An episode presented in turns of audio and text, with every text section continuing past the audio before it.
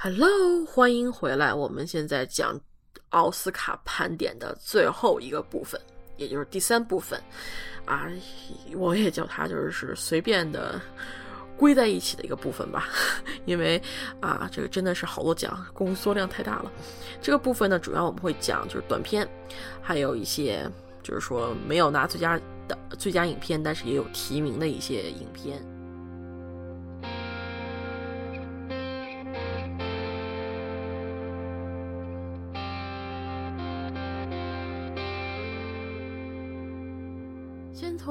短片讲起吧，啊，那个短片呢，现在分就是记录短片、动画短片，还有真人短片，每个呢都有三五部片提名，总共十五部片儿。那我们就先从记录短片开始说吧。记录短片儿提名的分别是《失约号》（In the Absent）、《女孩的战地滑板课》。放弃求生，这是剧名，这是片名啊！放弃求生，还有就是圣路易斯的超人，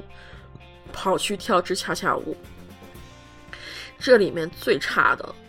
我直接说啊，这我非常主观的看法，这里面最差的是放弃求生和圣路易斯的超人，尤其是圣路易斯的超人。如果他不是讲黑人和 Black Lives Matter 那种，就是黑人命中这个题材，我觉得。这这这个这个这我完全不懂这个片怎么入选的。这个纪录片记录的就是一个说唱歌手，然后呢，他的名字叫做小布鲁斯·弗兰克斯，啊，他成为了一个区议员，对，说唱歌手成为了区议员，非常美国梦，啊，然后并且推行了一些法案，然后呢，其中就是就是讲了他的一些，就也不是说是讲这个推行法案的过程，他就是讲。就在这这段时间中，这位小布鲁斯他的一些生活状态啊，他的一些想法呀，然后一些对黑人生存的一些思考啊，就这么一个片儿啊，一点都不超人，讲的很片面，素材也不深，嗯，看了也就是这种喊空口号的感觉，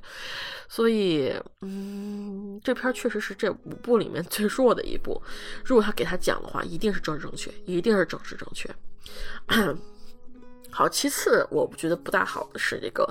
放弃求生，放弃求生的差是在题材上的。哦不，它是网飞出品，然后它讲的是一个非常神奇的一件事情啊。它讲着，我不说神奇这个词儿可能有点轻了，因为毕竟背后是很多受苦的孩童，所以这个事情怎么讲呢？在瑞典。很多难民的孩子身上出现了一种非常奇怪的病症，这种病症呢叫做放弃生存症候群。对，这么说对了，因为这个名儿真的好难念，呃，好绕口。他是都都患这种病症，这种病症非常的蹊跷吧，我就这么说吧，就是说这些孩子会突然就是慢慢就是自闭，然后呢昏迷，这种情况下就是说。就突然出现这种病症，很多孩子就，你从表面上看，你不觉得他真生病了或者怎么样，他就是像睡着了一样，但是他们不会对外界有任何反应，他们叫不醒。而这种病症呢，其实之前在一战啊、二战啊，就是包括一些就非常惨遭、非常残酷的生活，就是经过非常残酷生活之后，人都会有陷入这种状态，就其实就是说他们阻绝了自己的求生意识，就希望自己一觉睡过去就好了。一般来说是人在受一些人是在受到一些就是说精神感情挫折呀什么的会患上这种疾病，但是说这个事儿说是这么说，但是为什么会集中集中爆发在瑞典的难民身上？就是难，或者说这个事情就为什么不是在其他地方？这个就。就是透着一股奇怪感，你知道吧？当然了，他们就是电影里面给出了个解释，就是说，因为瑞典对难民非常的不友好，所以经常就是有些人有些难民真的受了很多苦来到他们这儿来，然后在他们的就是就是他们的母国遭受了残非常残忍的对待，比如说被强奸啊，妇女被强奸啊，就是家里人遭到虐待，被殴打。被抢劫这种非常就是你也知道非常糟糕的生活，在这种情况下，这些孩因为有些因为他们的那个移民政策是非常的严厉，可能就会过一过一两年，他就让他们回返回到他们的原来的国家。然后这些孩子们可能是因为遭接受不了，就是他们在这个稳定的国家过得那么好，突然让他们回到一个又乱又脏又差的国家，就会精神产生就是说。不稳定，最后导致他们放弃求生意识，慢慢逐渐逐渐就退化成睡睡眠状态，就进入了昏迷。嗯，这个片子大概拍的就是说，对这几个孩子，就是拍了几个就得了这种病的孩子和他们的家庭。嗯。我也不想说，就是我是个疑心病特别重的人，因为看他们就这样子那样子，总觉得不是特别，就非常不真实，看着就非常不真实。而且尤其是里面有一个女孩嘛，她里面拍了三个家庭，其中有一个家庭就是在她父母得知他们能留在永久留在瑞典之后，她告诉这个孩子，孩子没几个月就恢复了，就好了，就一点事儿都没有了，一点。就完全没有了，但是只有这一个例子。另外几个家有些更严重，比如说本来这家只有这一个女孩有，后来她姐姐也有了同样的毛病，所以，嗯，就是就是就是说，这很多就是说奥斯卡的纪录短片并提名，并不是说这个片拍有多好，可能就是为了因为这个题材需要得到人关注，所以他就提了这个影片。我觉得这个这部片子可能。在这方面，可能是就是说 increase awareness，就是提升大家的关注度。我觉得可能在这方面是有的。但是这个片本身，因为它这个病并不是一个非常好确定的病，而且这个数，而且就是说你怎么去你你如果你带着一种想法，就是这个人是装病，那么你看这个片子，你就觉得他是装病。你完全感觉不出来他是有病的，虽然说里面有，里面唯一就是说告诉你没有病，就是个有有有一个说是自己是 doctor，就是医生的人说啊，他们啊是有这个病，然后或者是有一个调查记者说啊，就是说有数据证明这他们有这个病，但是你真正说他就不像有些人生病了，你是真能看出什么，他们一点都不像，就像睡着了一样，所以所以说就是说，啊。就是这个题材就让人比较尴尬吧，所以我觉得这个片子就，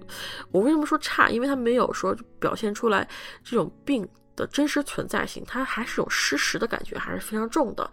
你我我看完，我比较倾向还是这些孩子装病，但是我我我可能比较没有人性吧，我只能这么说啊。但是我跟我一块看，我旁边坐一个老太太，老太太觉得这片儿拍的最好。但是有可能这老太太就只因为这老太太八十多岁了，然后这个放片子是晚上十八点半开始放，然后放到晚上十快十一点了，这老太太估计后半截都没都都都睡着了，就就看了这一部，所以她可能说这部最好啊，这这不好说。下一个呢，就是说那个女孩的战地滑板课，这个我其实觉得是最有拿奖项的呢，因为它讲的是阿富汗一些女孩子上学同时学滑板的故事，嗯。它不仅展现了这些女孩在阿富汗这个对女性不友好，而且依旧处在战争中的国家，嗯，生活和他们如何坚强的生活和学习，而且拍的非常有趣，有趣而且积极向上。尤其在看完那个，就是说一群孩子在那儿躺着睡觉，再去看看这些就是非常坚韧的活着的女孩，我觉得感觉不一样，心理落差挺大的，嗯，然后。其他的，我觉得我推荐大家去看一下这个片儿啊，看一下这个片儿，嗯，尤其是看一些女孩儿就是学滑板啊什么的，挺有意思的。然后另外一部片呢，就比较有赢赢家相的是那个《失约号》，就是如其名嘛，它就是讲失约号沉没事故的。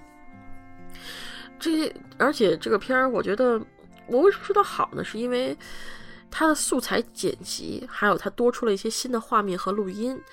嗯，它安排都还不错。但是呢，这个片子除了一些新的录音以外，并没有更多的信息。你还不如只看那个韩国出品的那个之前呃之前出过的那个什么那天大海，以及日本 NHK 出过的失月号沉没这两部纪纪录片会讲的更完整的把这个事故讲得更清楚一些啊。另外还有就是李淼，就是他的微博号叫做李淼李三水，好像这个名字吧啊，就是就。他写过一批一系列文章，就是关于十月号，他写的非常清晰。我觉得就是说，你可以值得，如果真的对这个事件感兴趣的话，是值得一看的。嗯，不过这个片儿就总体观看下来感觉还不错，所以也挺有赢面的。另外，最后一个是我最喜欢的，就是跑去跳支恰恰舞。讲的是两个从越南移民来的美国，就移民到美国的夫妻，他们呢就是五十多岁了，开始学跳恰恰舞。啊，这两个人呢，我我我我不能说我喜他，其实这个素材啊、题材啊都不是特别优势，但我特别喜欢的是这两个人呢，通过跳恰恰舞这件事情介绍他们过去的生活，然后呢，他们结婚多年，然后从。越南当时他们越战之后就跑出来了嘛，就是说跨越时间，先是她丈夫先跑出来，然后再带妻子出来，然后这个期间两个人的爱情，两个人就说风就是在一个异乡扎根，风雨与共，这种感觉我很喜欢，而且尤其是特别轻松，在看完像什么十月号之类的，再看这个就是一个挺好的一个调节，所以说这就是五部那个记录短片。接下来说动画短片啊，今年比较特殊的是那个三部，就是不是什么三部，五部短片没有一部是三 D 作画，啊，这往年不是这样，往年至少有一部或两部，或者都是。这主要就是呢，这今年主要就是定格动画和二 D 动作画。啊，就连往年的三 D 大咖皮克斯都拿出来的是那个，就是他们拿出来那片叫《小野猫与斗牛犬》，它是个二 D 动画。这动画很早就出了，讲的就是一个斗，呃，就是它其实不是斗牛犬，它是一个就是斗犬。然后呢，它和一只小野猫相遇。这个故事呢短小。作画也很简单，但是它很巧妙地抓住了动物的萌点。然后这个故事，而且再加上这个是本来就是宠物的故事嘛，一很 确实挺感人的。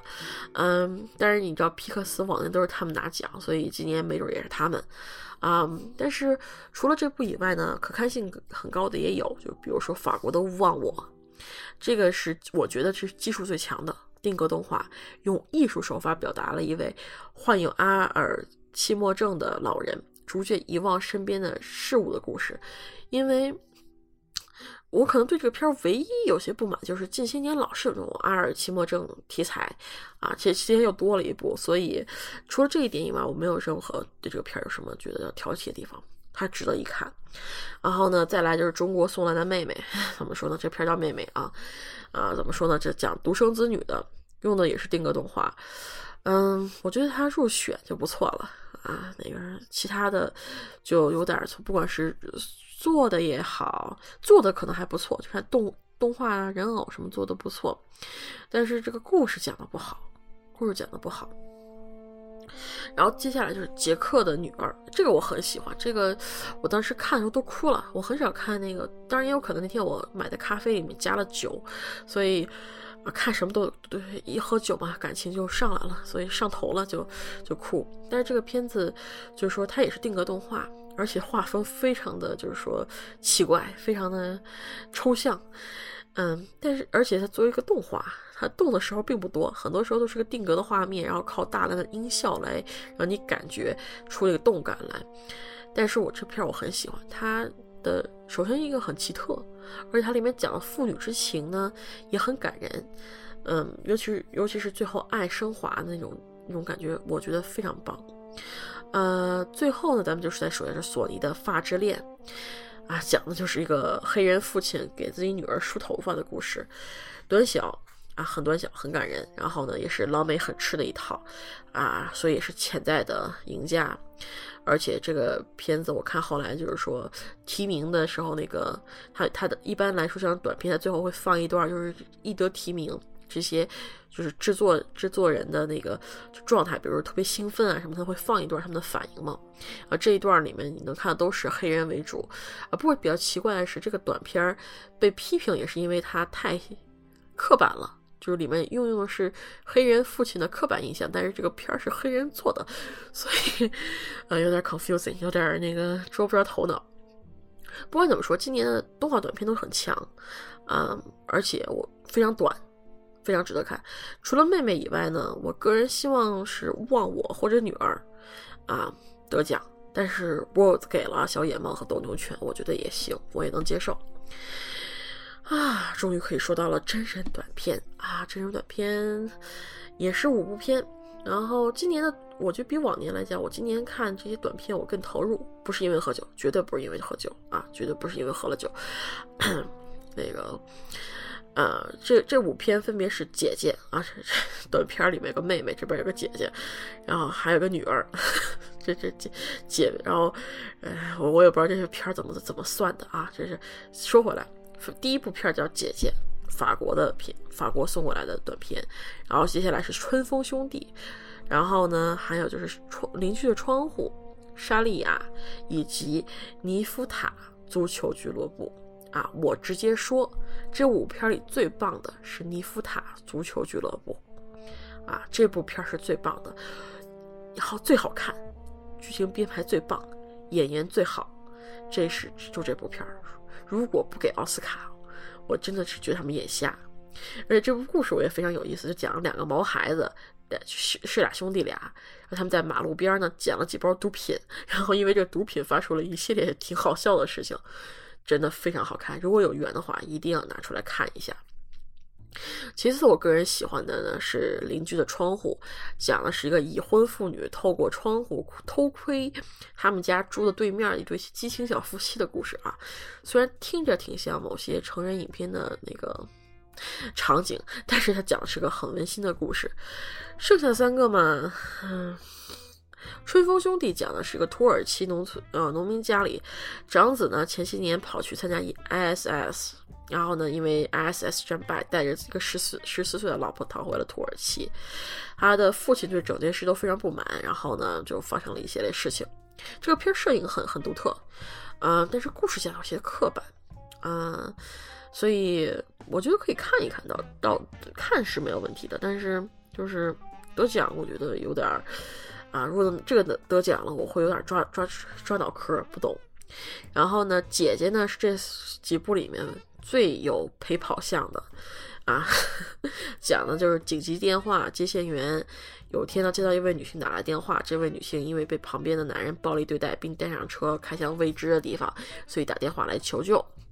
然后这接下来的故事记就是接线员与女子对话构成的那个一种，就是如何保护这位女性啊什么的。啊，其实这个如果说前些年我没有看一部丹麦影片叫《罪人》的影片。叫罪人的影片，我可能这片儿可能会给我感觉，那部片儿也是差不多题材，但是那是个完全的电影，而且从张力来说嘞，戏剧张力来说，比这部姐妹要好很多，要好很多。啊，这部片儿我我拿奖了，但是更我估计我的头发都要被我抓下来了。啊，最后一部呢叫做塞莎，刚才说是莎莉亚，其实它是塞雷亚，塞瑞亚。这部片是真人真实改编。啊，之前那几部片都是虚构，这是真人真事改编，讲的呢是二零一七年危地马拉发生了一起孤儿因遭受孤儿院，就是就是孤儿院的官员或者领导性侵、欺负而集体逃脱的事件。啊，这个事情这还没完，逃脱是一回事，后来他们的这些学这些孤儿，他们不是不是犯罪，他们是孤儿，被抓回来之后，有四十一个未成年的女孩。在接受处罚时，因为失火被活活烧死，四十一位，所有孩子都是在十岁到十七岁之间，非常年轻的生命就死了。所以这部片从它的文本基础来讲是非常强有力的，啊，就是在从世界本身这片已经无敌了。啊，而且请的演员也都是就是危地马拉的孤儿，就真正的孤儿演演孤儿，所以这片儿各方面来讲都是无敌。但是呢，我觉得从技巧上，从就是最后成片效果上，它都是属于足球俱乐部的。嗯，当然也有可能别人觉得不同，觉得这片儿就应该素材取胜，那我也没什么好说的，对吧？嗯嗯啊，然后但是今年的。片子纪录片可能稍微弱一点，但是真人短片和动画短片都非常强，推荐一看。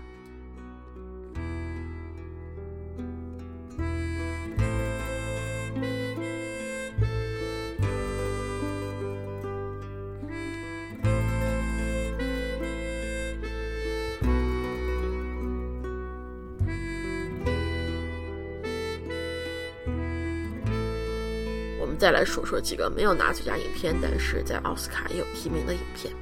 啊。至于什么像我就不详细说什么，就迪爸爸的系列，就比如说什么复仇者联盟、终局之呃终局之战，然后狮子王，然后星球大战九，这些拿了视效奖，然后这些奖什么，我觉得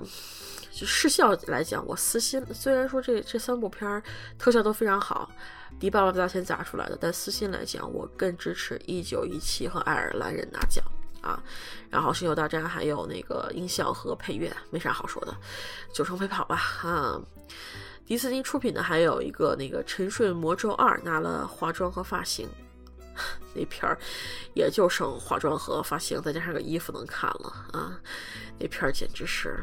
居然我今天去查查，居然豆瓣还有六点一的评分，啊，居然还有六点一，啊那片真的是我我我。反正没有阿拉丁就好，我只能这么说，没有阿拉丁就好。然后原创剧本还有一个《立翘出任》，国内已经上映过了。然后这片我很喜欢啊，剧本也确实有趣，但是九成拿不到啊。摄影呢，还有一个灯塔 A 二十四出品啊，由我当年最爱的女巫的导演罗伯·艾格斯执导啊，威廉·达福与罗伯特·帕丁森主演的恐怖片，讲两个灯塔看守人在孤岛上失去理智的故事。嗯，全片是黑白摄影，所以如果要看的话，我推荐要看画质好的版本啊，不然就是黑作一团。而且黑白，我想因为黑白很考验这种摄影功力，所以说也就因此给个摄就是一个提名。但是这个片本身，我觉得，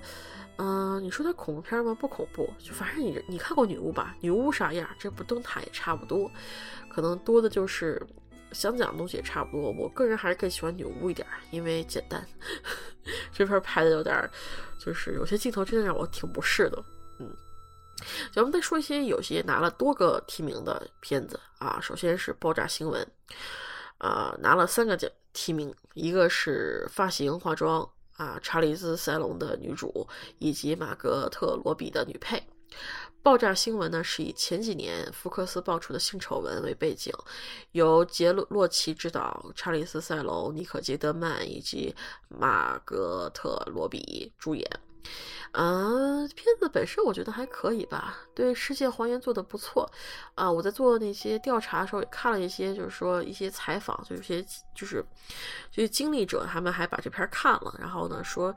还表示拍的挺好的，那说明这个片子多多少少。抓住了一些现实性吧，嗯，而且里面对职场骚扰那种细就是把控那种那种感觉是精准到位的。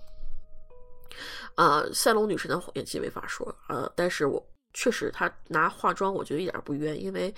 她把里面就是说，其实赛龙和这个就是她的原型啊，梅根凯利是福克斯的一个女主播嘛。啊，非常有名的女主播，现在前女主播，现在她已经不在那儿干了。她，她，他们俩长相其实不是特别像，但是化妆啊、发型时候把调的，就是有几个镜头我都分不清她是赛隆女神还是梅根凯利了啊。我觉得这点她做的非常好。罗比表现，她演了一个虚构人物嘛，但她表现的也不错，一个傻白甜，啊，嗯，但是。拿奖，他他其实也有争议，因为他他他他在那个英国啊学院奖的时候有有些争议，因为他拿了两个提名，啊，别人觉得他就是我忘了，一个是这还是这部戏，另外一部戏我忘了，反正就是反正还是关于种族啊，就是白人女性呃拿提名，黑人女性拿不凑不上嘛，反正还是那那窝子事儿啊，不过。拿奖可能性不高，因为 Laura Duncan 在那块儿，所以，而且这片本身也挺一般的，所以，嗯，中奖中奖率不高。接下来咱们就说一下，就是网飞出品的《教宗的传承》，还是成绩我忘了，嗯，应该是成绩吧，嗯，这是根据二零一三年。教宗本笃十六世因丑闻退位，由方济各接任。前夕，这两个人呢私下一段谈话开始的。教宗啊，也就是我们俗称的教皇啊，这个是这个位置是终身制的。当然，一般坐上教皇的人都已经是七老八十。的老头了。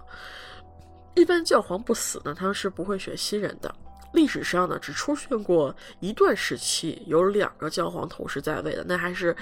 十三世纪天主教大分裂，那是个大事儿啊。啊，但是最后就是一直都是一个教主，教主死就不是，就就一个那个教皇，教皇死了就只再选一个，这样子。但是现在呢，是现在就现在啊，现在二零一二零二零年，现在其实还是有两个教皇的，一个是啊。本他啊，本杜十六世，还有一个就是经常出来的，就是方济各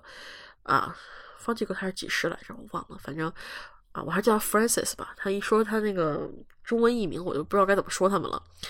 然后 Benedict 就是本杜十六世，然后 Francis 就是现在这位教皇。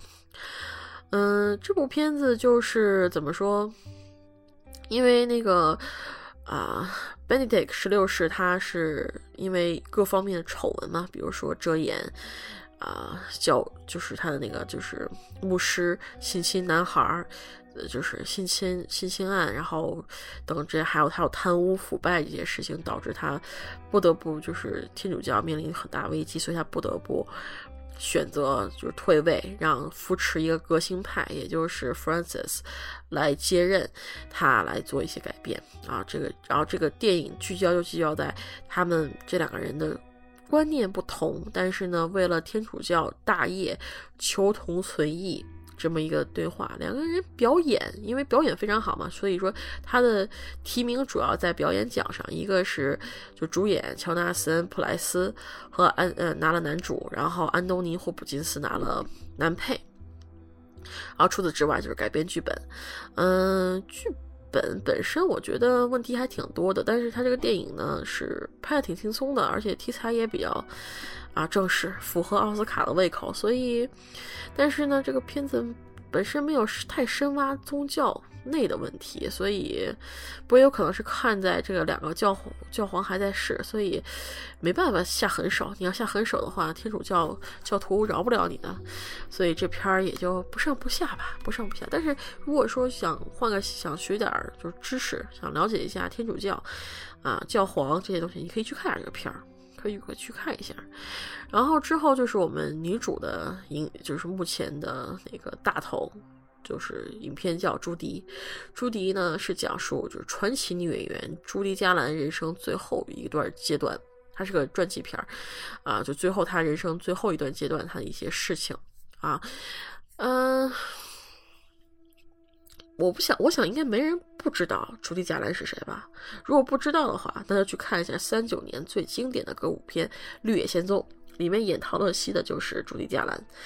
呃，但是她的很多人就记着她就是一个小女小女孩嘛，但是她其实一生挺惨的，她是个童星。然后呢，亲父她的亲父母把她当做商品一样压榨，就让她就是很小就出来演戏啊。然后之后呢，进入电影公司，那个时候。电影公司对演员没有什么道理可讲的，也没有什么保护什么的，就是非也是压榨他，就让他不不停的接戏，而且不让他吃饭，让他保持身材。然后如果他精神压力太大，吃就是说就是睡不着觉，那就给他开药，让他吃药，吃药睡觉，或者说如果他吃，然后给他再给他吃药，让他吃不下饭，反正最后导致就是最后他长大了以后就变成了一个药罐子，然后并且酗酒。就精神创伤非常厉害，嗯，他也他他除了那个就是最出名的《绿野仙踪》之外，比较有名的那个《一个明星诞生》的五五几年的版本也是他演的，所以说这个女演员挺传奇的啊，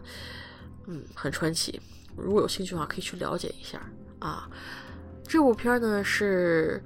瑞内·齐维格主演的，她出色的演出呢，目前是真的是霸占了所有女主奖项。她塑造朱迪是非常精准，非常精准，但是又不完全是朱迪，他有他自己的一部分。所以这部片，我觉得他演的挺好的啊。而如果说呢，风香蕉没瞟错的话呢，他是最可能拿奥斯卡影后的。除此之外呢，这个片还有就是化妆和发型。其实化妆和发型能提名的原因，估计跟那个爆炸，就是爆炸新闻差不多，就是非常把它弄得非常符合原型嘛。呃，最后要说的一个呢，是我是拿了两个提名的《哈里特》。其实这片儿估计大陆、中国没有多少人在乎这个片儿，唉，也不会有多少人去看。这片儿讲的是十九世纪一位非常有名的黑人女英雄哈里特·塔布曼的传奇人生。塔布曼呢，我我我说的是原型啊，不说电影。塔布曼是黑人出身，然后呢，他呢，因为为了解放自己，他就跑到了北北方。然后呢，到了北方之后，他发现呢不行，他不能一个人自由，于是他又返回了南方，去解救更多的和他一样深受奴隶奴役之苦的黑人同胞，并且多次往返南北。这个你想，一个女的，就是打地道战那个女的多厉害啊！然后并最后呢，他在年纪大的时候还参加了北方军。南北战争的时候，还打参加了北方军，打回了自己的老家，解放了人民。所以说，这个故事是非常波澜壮阔的，我可以这么讲啊。但是这个片儿拍出来就是个玛丽苏大女主，非常讨人厌啊。什么那个是，我不是夸张，她就是就就是个玛丽苏大女主啊。然后那个自己能耐就就是就靠勇，没有什么能能耐，然后剩下的事儿都全靠男的给她擦屁股，就这么简单。所以。就这片儿，嗯，票房表现的什么都还不错，口碑也还不差，呃，不少人都还挺喜欢这片儿。但是我要说的是，这个片儿其实挺有问题的。这个片儿提了两个提名，最佳主题歌曲与最佳女主，主题歌还挺好听的，我可以推荐，你可以去听一下。嗯，但是呢，最佳女主我是非常非常不认同的。我觉得本届奥斯卡把塞进女主，就表面上就是照顾女。黑人的感觉，但实际上就是一种不能说无知吧，就是个傲慢，就是觉得我我随便塞一个黑人女主就行了，你们就就算是 diverse 了，就算是多元化了，你就骂不了我了。但实际上，嗯，这个这个片子它有些是其实惹怒了一些黑人的，啊，因为 其实就变得这个问题就比较复杂了嘛。因为我这也是我。看一些资料看出来的，就开始我生气是因为我觉得就是就是感觉有一种这样的一种就是啊怎么说想想看，就有一种杨幂因为宫锁心玉拿了那个奥斯卡最佳提名那种感觉一样，这是我开始最佳的感觉，我没有想过太多的种族方面问题，但是后来呢，就是看一些资料，我就发现其实这个提名问题挺多的。啊，因为这个女演员就提名这位西西娅扎扎啊扎里富，她是英国黑人，英裔，她是英裔。然后呢，但是这位女士的祖祖上呢，好像是贩卖过黑奴，就是黑人贩卖黑黑奴。这，嗯，那个时候也有这种事情，就是黑人买黑人也也是有的。而且这位女士曾经发言称说，就是黑人。哼，美国黑人，哼，就这种，就是好瞧不起他们呗。而哎，你所以看嘛，人只要这世界只要有人在，就能分出三六九等的。所以我只能说，就就这样吧，嗯，因为这个女的首先瞧不起美国黑人，她又演了一个美国黑人心中的英雄，所以一些呢自称 ADOS，也就是 American Descent of Slavery，自称为就是美国奴隶后裔的一些人就非常的不满啊！你看吧，我说了，就是有人在都能分出三六九等。你听说过就是有些人还把自己标签为就是我是奴隶的后代吗？啊，这这这里面就有，呃，这个。我已经对此，我看到这个名字我都有点惊讶，就是他们这个这个这个还有是个组织呢，这个这个组织就说他们首先这个片一个瞧不起他们的黑人演了他们的英雄，其次这个片儿一定程度上洗白了奴隶主。我说她是大玛丽苏大女主，真的不是说不是浅的，因为里面的奴隶主都都非常照顾这位女女主，所以说你你说他能不说是洗白奴隶主吗？而且。最后，比较致命的一点是，这位制作就这个电影的制作公司的母公司还在打有关种族歧视的官司，就是他想就是取消一些就是对种族歧视的限制，就是说不能说些词啊什么的，他在取消。我不知道这是事儿好事还是坏事，因为我没有太细节的去查。但是终归从从上游下来讲，这个片子的定位就不是为了黑人去拍的。有一种就是说让我有一种看南京南京的感觉，就是说大家都是受害者这种这种感觉。但是，就就就是这个片子，就是其他选，就是其他的那个，就是就是名单，我不觉得有一种就是说是个白人傲慢的感觉。但是这个选角，我觉得真的是有一种奥斯卡的傲慢，就是傲白人傲慢在这里面。嗯。他拿女主的可能性不会太高，我估计他是所有选择项里最最后面的一个。但是呢，没准因为话题性会给他一个，谁知道呢？谁知道呢？另外，西西亚扎扎利夫这个这位女演员，我从音乐演员来讲，她是个非常好的女演员，她演戏非常好，她演技不错。但是在这部戏，她她比杨幂演的好啊！我是杨幂黑，杨比杨幂演的好。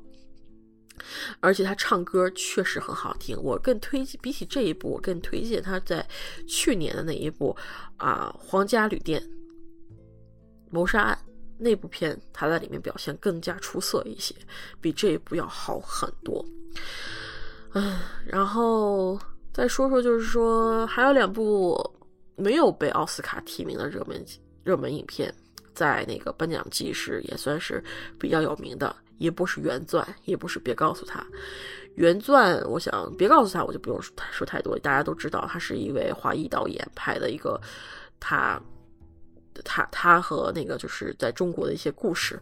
啊，挺有意思的。啊原钻呢，可能是是网飞出品的，然后呢，这部片深受纽约影评人的挚爱，基本上能给的奖都给了。都给了，就是说，只要是他什么导演呐、演员呐，都是他的。这片讲的呢是一个犹太珠宝商不断作死搞赌博的故事，呃，反正挺另类的，对吧？嗯，导演呢是沙夫代兄弟，之前呢他有一部比较出名的作品就是《好时光》啊，那部片子捧红了，再一次捧红了罗伯特·帕丁顿，啊，也就是我们新蝙蝠侠。那个片儿。反正你知道，就是说什么抢劫啊、杀人呐，啊，反正就是捉鸡摸狗啊，这些这些事情，反正就是犯罪嘛，犯罪题材，犯罪题材这么说比较合适。只不过这次主演呢，也是过气演喜剧演员亚德亚当桑德勒啊，配角里面有有比较有名的一个是凯文加内特，就是那个传奇的 NBA 运动员啊，明尼苏达森林狼死的狼王。嗯，我记得几年前，啊，天灵说过他，但是我对篮球不不感兴趣。我说这个名字，如果大家有有兴趣的话，啊，可以去看看这个片儿。然后呢，另还有一部配角，一个配角，我比我觉得就是说值得一提的呢，是我最挚爱什么？我最挚爱，呸，啊，是大家最挚爱的艾尔莎女王的英文配音。艾尔莎女王，我说的是《Let It Go》的那位艾尔莎女王。《冰雪奇缘》的艾尔莎女王，我就不黑她了啊，就是她，她，她的英文配音伊迪娜·门泽尔所饰演，她演的是这位就是不断作死的珠宝商的老婆啊，所以啊，这部片呢资源已经有了啊，如果呢喜欢这俩这俩导演之前的好时光，这边可以看一下啊。另外呢，如果喜欢丰胸翘臀的妹子，我说就是你 Forever，你可以去看一下。啊，这个里面的另外一个女配啊，真的不错，身材啊，长相啊，真的不错。斯亚当·斯德勒演的也确实很好，把一个疯狂的赌徒演得淋漓尽致。但是这片我就不喜欢，嗯，不喜欢，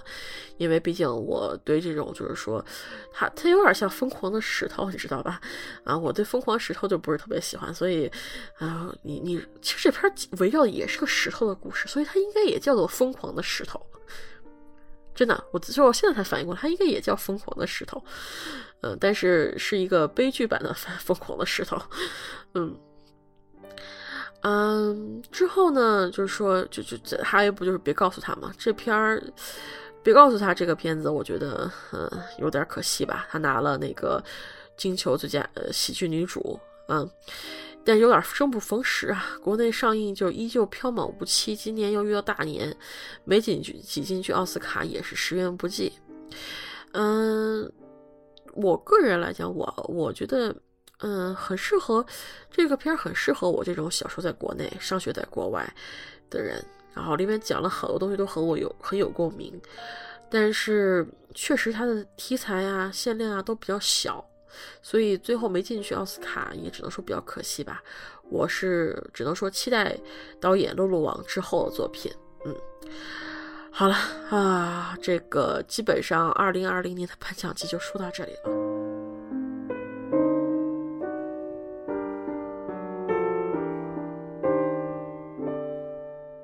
今天只有我一个人，所以这个节目可能好不不够那个有娱乐性吧，啊，我对此我道道声抱歉啊。以后四零四呢，我们也争取不，就今年我也争取能多录几期节目。如果就是说大家喜欢就我听我一个人看的话，那我就一个人录些节目吧。啊，我希望有那时间啊，finger cross。Finger cross，嗯，我也知道今年这个开年蛮糟心的，然后各副什么疫情啊、啊大火呀这些事情。不过呢，我相信一切都会变好的。所以说，希望大家接下来这一年，嗯，现在是二月份了，接下来一年剩下的十一个月里面，健健康康、开开心心、霉运退散。最后呢，我只能说，大家我们有缘再见。再见。